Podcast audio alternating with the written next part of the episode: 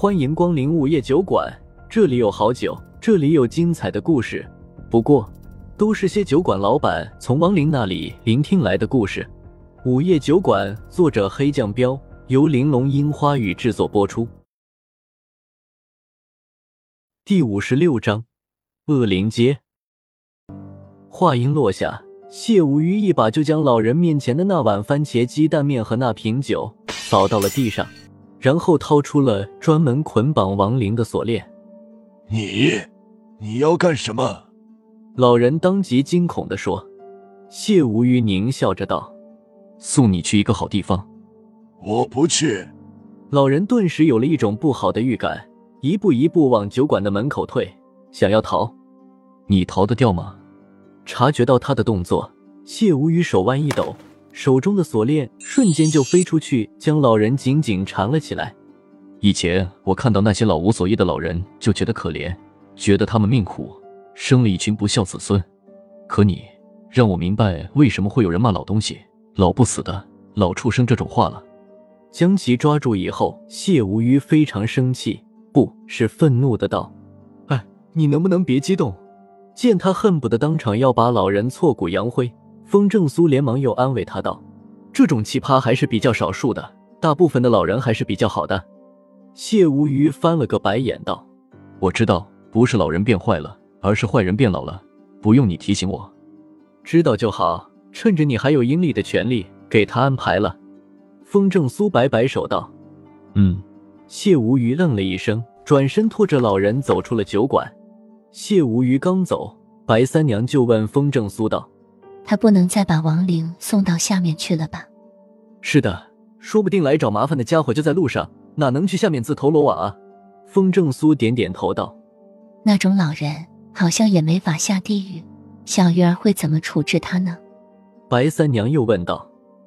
风正苏神色复杂的道：“我们知道那老人是个坏人，可是他做的事偏偏又不算罪大恶极，哪怕毁了别人一生，也沾不上半点杀孽，哪怕是去了下面。”最多也就批评教育一顿，因为没有惩罚他的音律。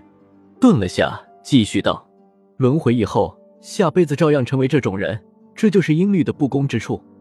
好像除了灭了他，就没有别的办法了吧？”白三娘蹙了眉头道。风正苏道：“灭了他岂不是太便宜了？放心，总有惩罚这种人的地方。谢无虞会送他去的，在那里，他会在痛苦中慢慢魂飞魄散的。什么地方？”白三娘好奇的问道：“风正苏深吸了一口气，缓缓道：‘恶灵街。’恶灵街。”白三娘一愣：“那是什么地方？我以前没听说过啊。”风正苏道：“你知道的，所有的亡灵都会在人间停留七天，可阴历和阴差的数量有限，不可能兼顾到所有的亡灵，所以会有很多的亡灵游荡在人间。”白三娘点点头道：“是的。”有些心怀怨念的亡灵，会在这个时候变成凶灵，甚至变成恶灵。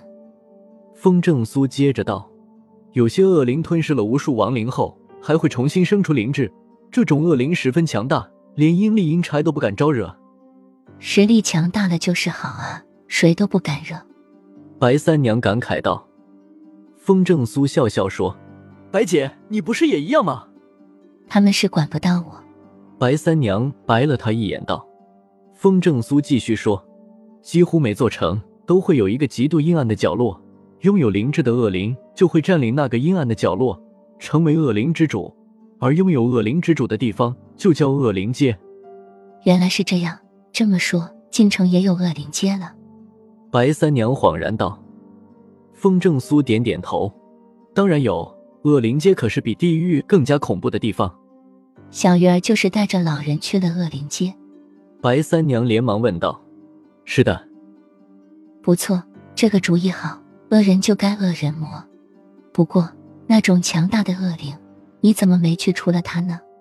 白三娘赞赏了一句，然后又疑惑的问：“风正苏摇摇头道：能成为恶灵之主，可不是一般的恶灵。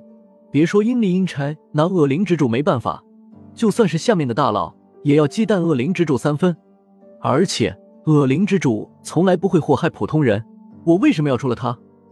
白三娘有些惊讶的道：“枉我活了这么久，居然不知道恶灵之主的存在。”风正苏道：“白姐，你又不怎么跟恶灵打交道，不知道也不奇怪。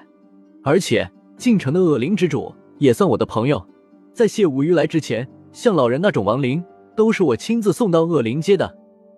听你说的，我有点想见见那个恶灵之主了。早知道我就跟小鱼儿一起去了。”白三娘好奇的道。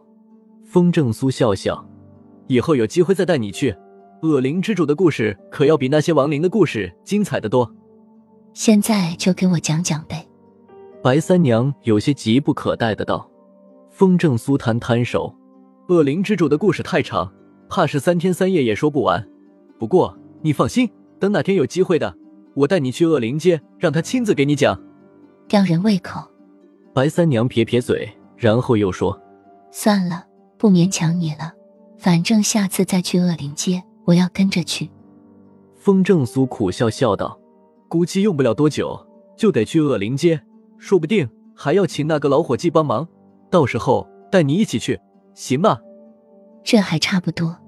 白三娘这才满意的道：“咋样，回家了？”风正苏朝酒馆外面看了一眼，道：“白三娘问，不等小鱼儿回来了吗？”风正苏摆摆手，他今晚指定回不来了。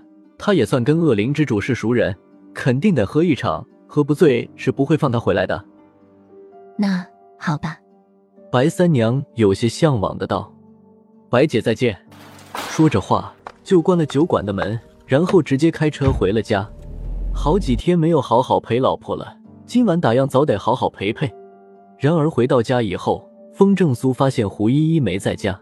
而且家里前两天那种莫名其妙的热感也消失了，家里冷冷清清的，赶紧打电话，结果手机铃声从卧室里传了出来。仔细一看，风正苏还发现家里好像经过了一场大扫除似的，到处都是干干净净，衣柜里的衣服也都叠得整整齐齐。风正苏瞬间有了一种不好的预感，急忙四下找了一圈。